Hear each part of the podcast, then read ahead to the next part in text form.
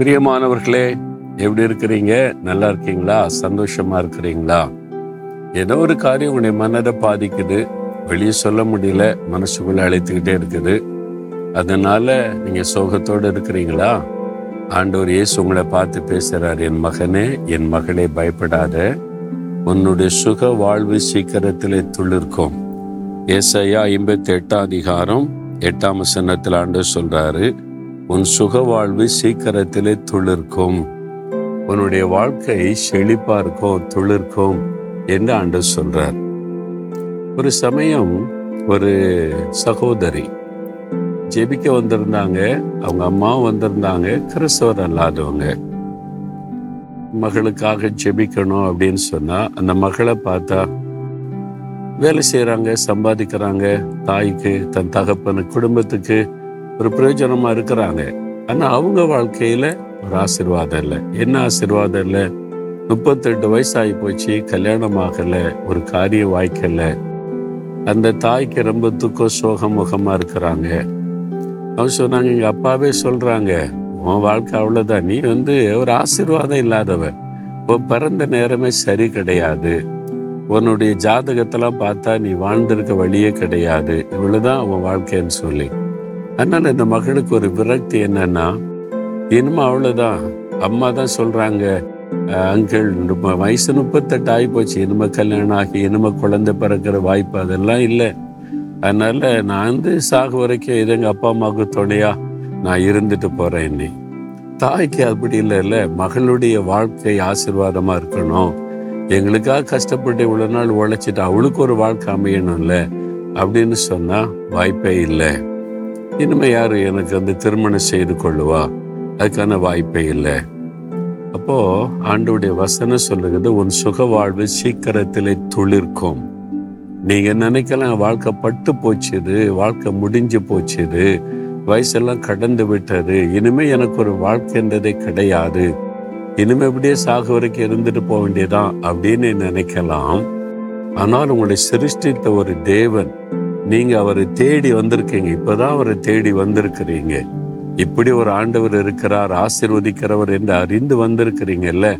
அவர் உங்களுக்கு சொல்லுகிறார் என் மகளே உன் சுக வாழ்வு சீக்கிரத்திலே துளிர்க்கும். இந்த வசனத்துல சொல்லி இருக்கிறார் நீங்க விசுவாசிங்க. உங்களுக்கு ஒரு நல்ல வாழ்க்கை அமைத்து தேவன் அதை ஆசிர்வதித்து தருவார். அவங்க சிரித்து கொண்டாங்க. இயேசு கிறிஸ்துவை நான் நேசிக்கிறேன். அவரை பற்றி நான் கேள்விப்பட்டிருக்கிறேன் நீங்கள் சொல்கிறீங்க ஆனால் எனக்கெல்லாம் இனிமேல் ஒரு வாழ்க்கை வரும் அப்படின்றலாம் யோசனை இல்லைன்னு சொல்லிட்டு. அந்த ஆண்டவர் பாருங்க ஒரு பெரிய அற்புதம் செய்தா. இவங்க யாரையும் தேடி போகவும் இல்லை தேடவும் இல்லை.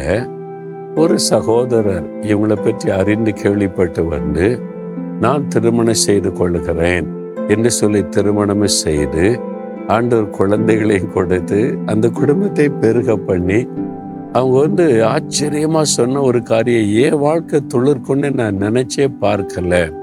எனக்கு திருமண வயசெல்லாம் கடந்து எவ்வளோ காலங்கள் ஆகிவிட்டது. இனிமே எனக்கு ஒரு வாழ்க்கையா? இனி அவ்வளவுதான் நீ நினைத்திருந்தேன். ஆனால் எப்போ இயேசு கிறிஸ்து கிட்ட வந்தேனோ எனக்கு ஒரு விசுவாசம். அதனால நான் முழுமையா நம்பல. ஆனா கர்த்தர் அவர் வாக்கு கொடுத்தபடி என் வாழ்க்கையை துளிர்க்க பண்ணி இன்னைக்கு ஆசீர்வதித்து குடும்பமாக்கி என் கணவர் குழந்தைகளோட மகிழ்ந்திருக்க செய்திருக்கிறான் என்று சந்தோஷமாய் சொன்னார்கள். எனக்கு அருமையான மகளே மகனே உன்னை பார்த்து தான் இன்னைக்கு ஆண்டு சொல்கிறார் என் பிள்ளைகளே உன்னுடைய சுக வாழ்வு சீக்கிரத்திலே துளிர்க்கும். பிந்தி விட்டது முடிந்து விட்டது இனி அவ்வளவுதான் இனி துளிர்க்காது பட்டு போச்சுது அப்படின்னு நினைக்கிறீங்களா? துளிர்க்கும். இயேசு கிறிஸ்து ஆசிர்வதித்தா பட்ட மரமும் துளிர்க்கும். காய்ந்து போன மரமும் துளிர்த்து கனி கொடுக்கும். அவராலே முடியும். உங்க வாழ்க்கை துளிர்க்கும். நீங்கள் ஆசிர்வதிக்கப்படுவீங்க. செழிப்பை காண்பீங்க நீ ஆண்டவர் வாக்கு கொடுக்கிறார். அதுக்கு தான் அவர் சிலுவைக்கு போனா சிலுவை மரத்துல தன்னை பலியாய் கொடுத்தார். நம்மை வாழ்ந்திருக்க செய்ய நம்முடைய வாழ்க்கையை செழித்திருக்க பண்ண தன்னை பலியாய் கொடுத்தாரே. அவ்வளவாய் நேசித்த ஆண்டவர் உங்களுக்கு அற்புதம் செய்ய மாட்டாரா? ஏன் சோர்ந்து போயிட்டீங்க. ஏன் விரக்தி ஆயிட்டீங்க? என்னுடைய நேரம் சரியில்லை ஜாதகம் சரியில்லை. என் வாழ்க்கை முடிஞ்சு போச்சு நினைக்காதங்க. உங்களுக்கு ஒரு சுக வாழ்வு இருக்கிறது. இனிமேதான் நீங்க வாழ்ந்திருக்க போறீங்க. கல்வாறு சிலுவையில் உங்களுக்காய் மறித்து உயிர்த்தெழுந்த இயேசு சொல்லுகிறார் என் மகனே என் மகளே உன் சுக வாழ்வு சீக்கிரத்தில் துளிர்க்கும். இன்றைக்கு அதை விசுவாசித்து பிடித்து உங்க வயசை பார்க்காதங்க. சூழ்நிலை பார்க்காதங்க. சாதகம் சொல்லுது நாட்கள் சொல்லுது பிறந்த தேதி சொல்லுது எதையும் பார்க்காதங்க. இயேசுவின் வார்த்தை விசுவாசிங்க உங்களுடைய வாழ்க்கை ஆசிர்வாதமாக இருக்கும். தகப்பனே இந்த மகன் இந்த மகள். சோர்ந்து போய் கலங்கி போய் இனி அவ்வளவுதான் என் வாழ்க்கை பட்டு போயிற்று. இனி துளிர்க்க வாய்ப்பில்லைன்னு நினைக்கிறாங்களே இவங்க சுக வாழ்வு துளிர்க்கணும். இயேசு கிறிஸ்துவின் நாமத்தில் சீக்கிரத்தில் இந்த அற்புதம் நடக்கணும். அவனுடைய வாழ்க்கை ஆசிர்வதிக்கப்பட்டு செழிப்பாகி அநேகருக்கு ஆசிர்வாதமாய் இருக்கும்படி ஆசிர்வதியும். இயேசுவின் நாமத்தில் ஜெபிக்கிறோம் பிதாவே. ஆமேன் ஆமேன்.